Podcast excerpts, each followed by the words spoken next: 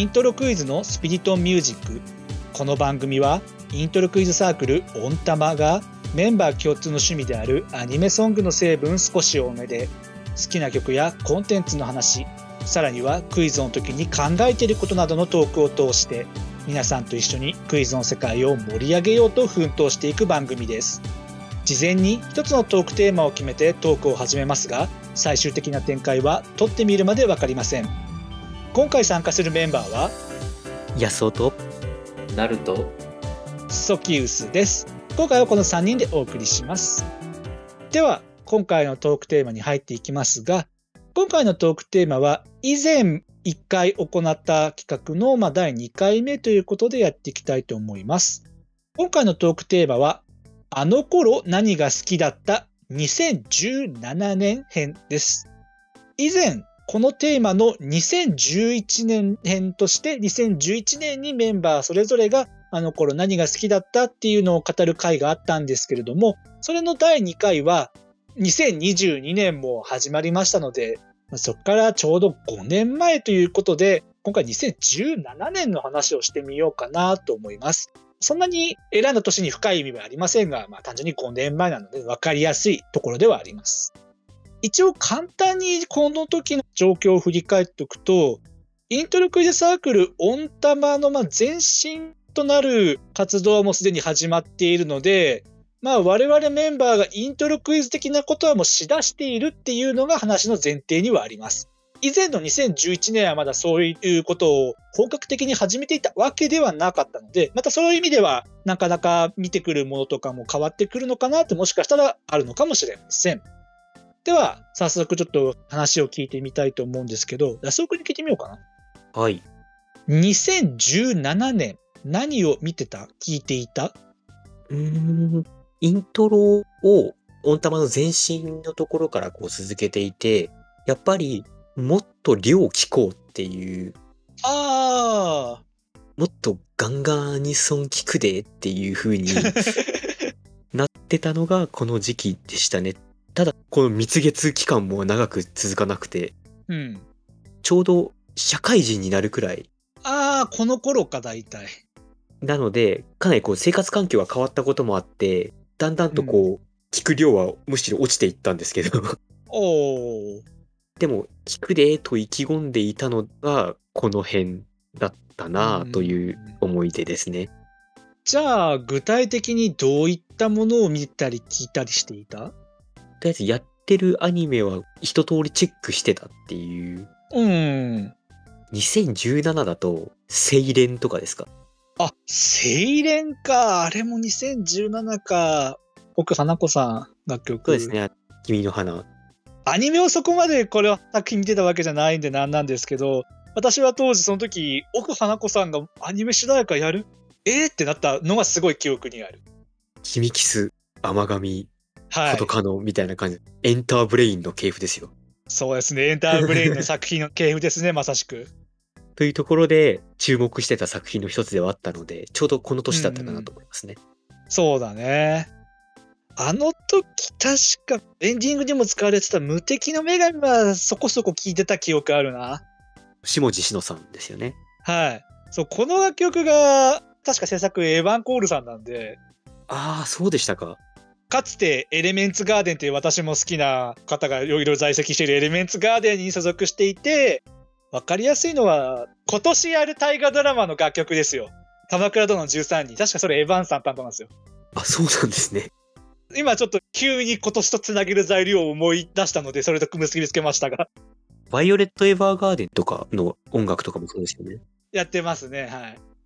エヴァンさんだったから聞いてたかどうかは覚えてないけど、でも少なくともエヴァンさんっていう情報はあんまりあったはずなので、そういう意味では無敵の女神はこの中では、まあまあ聞いてたかなっていうのを今聞きながら思い出しました。あとね、すごくなんかあげとくとしたら、この作品見てた、聞いてたとか。あと、聞いてたなっていうのを、あとじゃあちょっと2つくらい挙げたいうん、どうぞどうぞ。のですが、まず1つが、ユニゾンスクエアガーデンの10%ロール10%ロマンス。あめっちゃ聞きましたね。ー、確かに聞いてたなもう5年前かと思いながら、もうすごい懐かしさを抑えられない。ボールルームへようこその楽曲は、正直オープニング、エンディング、全部自分の中ではドストライクだった記憶があるな。もう外れが全くないっていう、まあ、外れっていうのも失礼ですけど。ユニゾンスクエアガーデンがオープニングで、まあ、エンディングが声優の小松美香子さんが歌唱をやってる、まあ、要するに9メガヘルツが楽曲担当してるんだよね、この時は。あ、そうですね。全部ハマったな。正直、今でもよく聴いてる曲、結構ボールルームはある。メイビーザネクストワールド多分今でもプレイリストの上位に入ってるかも。もうあれ名作ですよ。そうか、これも17か、ほ5年前かも。やっぱりちょっと最後に一つ挙げておきたいのが、はい。エメさんの花の歌です。そうだ、17年でした、花の歌は。2017年10月の衝撃、はい。避けて通れなかったということで、社会人になりたてのその出退勤のアンセムと化した、はい当時を彩る楽曲として押さえておきたいなと。詳しくはそのポータブルオーディオの回でなんで花の歌が出退勤時の山下クロートのアンセムになったのかって話は語ってくれたので、そっちそちらの方を詳しくは参照していただきたいんですけど、ぜひぜひ視聴していただいて、まあその辺の細かいところはそちらをぜひ聞いていただくことにして。一般の感覚とはちょっとずれてるかもしれませんが。でじゃあちょっと私も2017年の時当時話をしていくかなと思うんですけど、まあ私はこの当時今振り返ると、競技的なアニソンイントロクイズをめちゃくちゃ頑張るために聞き込んでた時期ですね、間違いなく。あまあ以前も話したんですけど、勉強の会とかで、自分の中で競技的に頑張ろうって思うラインがあったので、まずはこの時期はいっぱい本当に競技的に区別できるように聴こうっていうことでアニソンを隅から隅まで聞き出した時期と重なるんですけど、その中でもまあ自分が好きなアーティストとか作品に絡めてこの年を語るのであれば、例えば分かりやすいところで言うと、この年は小林さんちのメイドラゴン一期。そこの話題取っといてよかったと思いました。え、何ですかそれは？そういえばあったよなと思って、うん。これはもうソキウスさん絶対言いたいだろうなと思って。いや、本当にこの主題歌、まあ、私の好きなユニットの中にファナっていうユニットがいるんですけども、はい。この作品のオープニングもエンディングもファナが関係している楽曲で、エンディングが佐藤純一さん制作でもありますし、オープニングは今ではかなりアニソンの中でもアンセムとも化してきている青山ラプソディという楽曲が主題歌になっているんですけども、まあこの作品はもう原作も込みで、まあそういう縁もあってよく見ましたし、当時。いやー、メイドラの衝撃はなかなか自分には強かったなっていうのは間違いなくありました。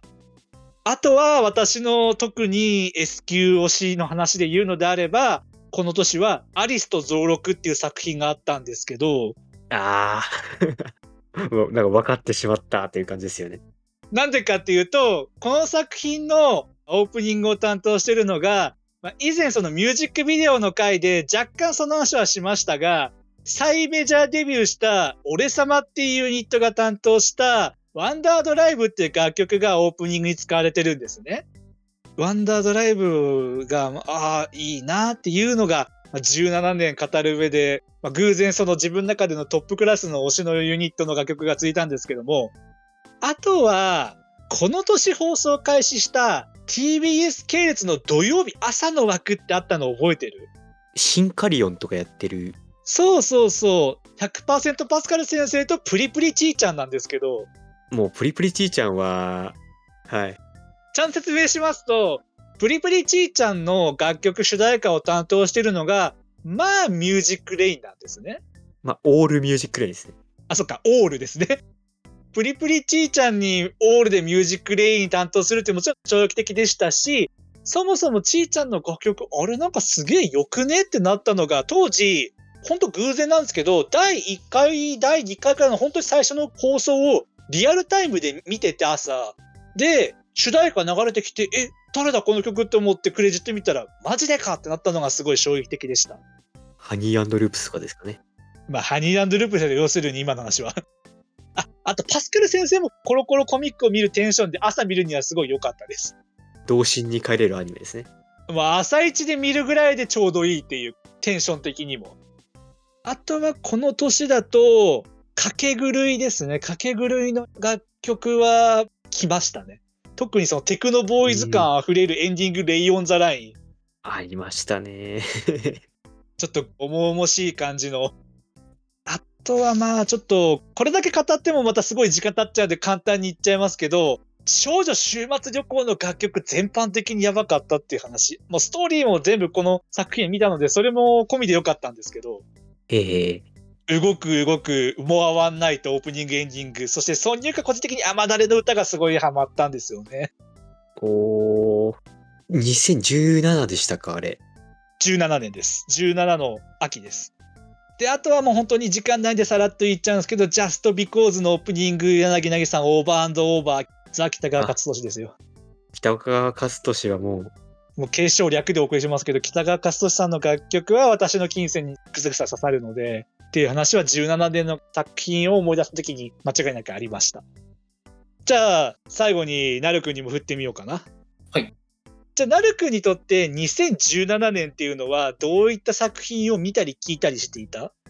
まあ、この時も、まあ、イントロクイズ通して J-POP とかドラマも見てはいたんですけど、やっぱりうんアニメ自体をこう見始めようと思った年っていうのはありまして、うん。大体この時期ぐらいからだよね、なるくんがアニメを見始めるのは確か。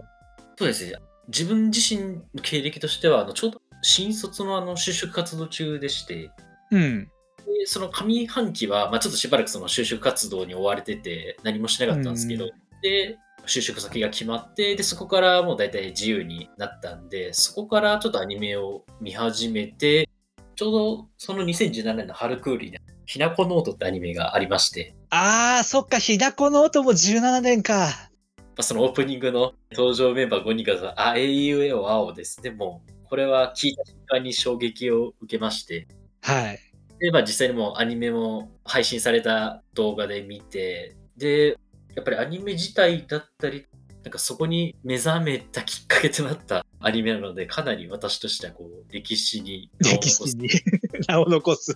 はい、アニメともアニメソングですね。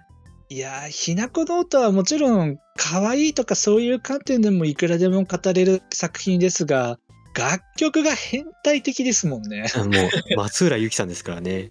はああ、そうですね。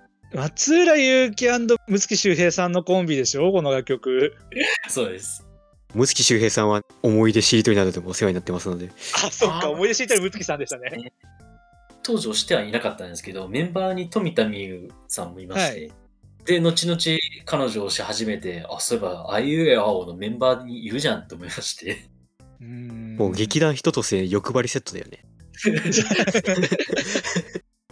メンバーもすごかったし、この楽曲の変態性いろいろ言えるとこありますが、特に分かりやすいのは変拍子ですね。わけわかんない、あれ。もうすごいです、も何分の何拍子かも取るの難しいくらいに駆け抜けていくあの感じ。あのセリフ回しっていうのももちろんあるし、う。もうあれを完コピーしようかってぐらいもう聞き込んでましたね、当時。いや、この楽曲とかはカラオケで歌うの大変だなって思うな。なんか、試しに歌った時結構苦労した覚えがありますね。エンディングのカーテンコールもなかなか変態な曲ではありますけど、それ以上にアウェイオアオが変態曲なので。そうですね。なるくんこの年だと他何どういうの聞いてた？あとですね、703罰とか、ああ、そっか、この年だね。この年でしたね。え、競技クイズを、世界を描いた作品でしたけど。オープニングがミセスグリーンアップル On My Mind で、エンディングがベイビーレイズジャパン〇〇〇〇〇。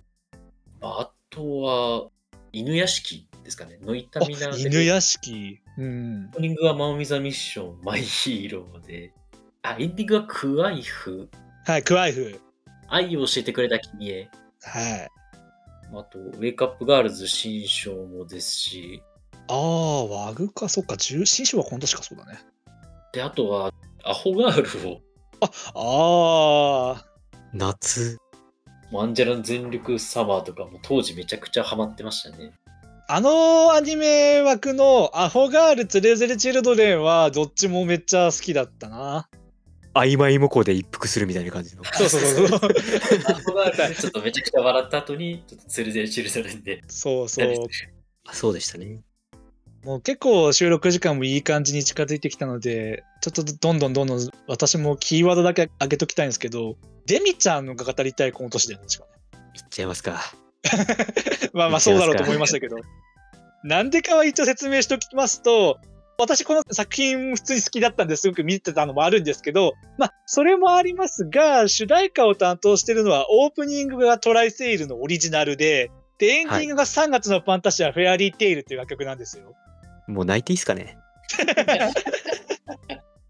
まあ、以前、安尾くんは本日の一曲でオリジナルを紹介してくれたこともあったけど、まあまさにその岡田まりさん作詞、クランボン水戸さん作編曲のオリジナル。いや、やばいでしょう。牛もいつも縦結びですよ。はい。で、あの回で私も言いましたが、その、で、続くエンディングがちょっとパステルっぽい感じのサンパシのフェアリーテイルと来る、この作品。うん、ちょっと温玉殺しですよね。温玉を殺す。温玉を殺すアニメですよ、あれは。あとはもう作品って、もちろん作品だけど、楽曲って意味では、赤13区観察家のは上げとかざるを得ない。ああ、いいですね。赤はね、マジであの、シャドウトゥルースでなんだこれはってなった。当時はワンサードノッツっていう楽曲を担当したユニットの名義だけ出ていて、誰が歌っているとかが全然出てなかったんですけど、後に明かされて、ボーカルを担当していたのが先ほどもちょっと紹介した俺様のポンさんだったっていう。ですよね。おしゃれが音になりましたよね、あれはね。はい。この作品企画に高橋亮さんっていうクリエイターを知れて、そこからどんどんいろんなの出してますし、いろんなところにもつなげられる。そういう意味でも本当にアッカは衝撃的だったな。まあ私ばっかり言うのもなんなんで、最後時間、なんか言いたい作品、楽曲があれば今のうちにどうぞなんですけども、なるくんやそくなんかある？そうです。結構その、アニメ的にヒットしたなっていうのが、あ、そういえばこの年だったなっていうのは、うん。あれですかね、メイドインアビスとかですかね。あー、なるほど。あははあ、ありそっか、がとうございます。17かメディアビス。そっか、そうでした、そうでした。作品の中身に直接言及することは避けますが、まあ、見る前と見る後でだいぶ印象が変わりますよね、いろいろと。これもそうですね、途中はちょっとこう目をそらしたくなるようなうん。シーンもあったりしたんですけど、最後まで見て面白かったですね。うんというわけで、いろいろと語ってきましたが、今からちょうど5年前、2017年にどんな作品、楽曲を聴いていたのかっていうのを今改めて振り返ってみる回でした。まあ色なん出ましたね。まあ改めて懐かしいなってなってる感じがまた5年前だからノスタルジーっていうのはどうかわかんないけれども、そういうところも含めてこの2017年の空気感みたいなのも一緒に伝えられたらななんて思っています。またこちらのシリーズもいろんな年をやっていこうかなと考えているので、また違う年で次お会いしたいなと思っています。では、いつものコーナーに参ります。この番組では毎回最後に1分以内で今紹介したい曲を持ち回りで語ってもらっています。今日はなるくんお願いします。はい。じゃあ始めちゃって大丈夫かな？えーはい、大丈夫です。では行きます。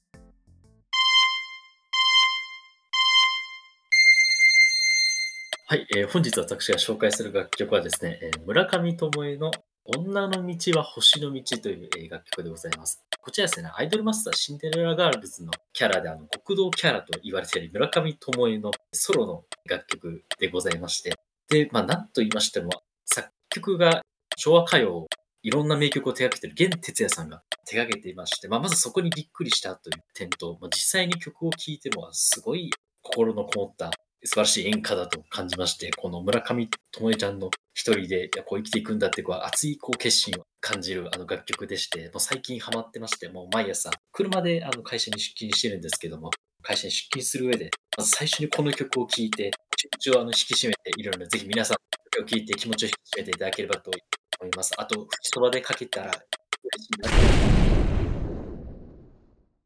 あの、なるくん最近シンデレラガールズにハマってますか？結構、アイマスシリーズの楽曲、ちょっといろいろハマってなんか音源集めてますね。2021年マイベストで砂塚明のヘッドショットを上げていたが、そうです。なんかそれになんか、もうなって、いろいろ聞いてて、ちょっと見つけましたね。今回はまさかの、まさかのって言い方だったのかなけど、まあ確かに現哲也先生はまさかのなので、そうですよね。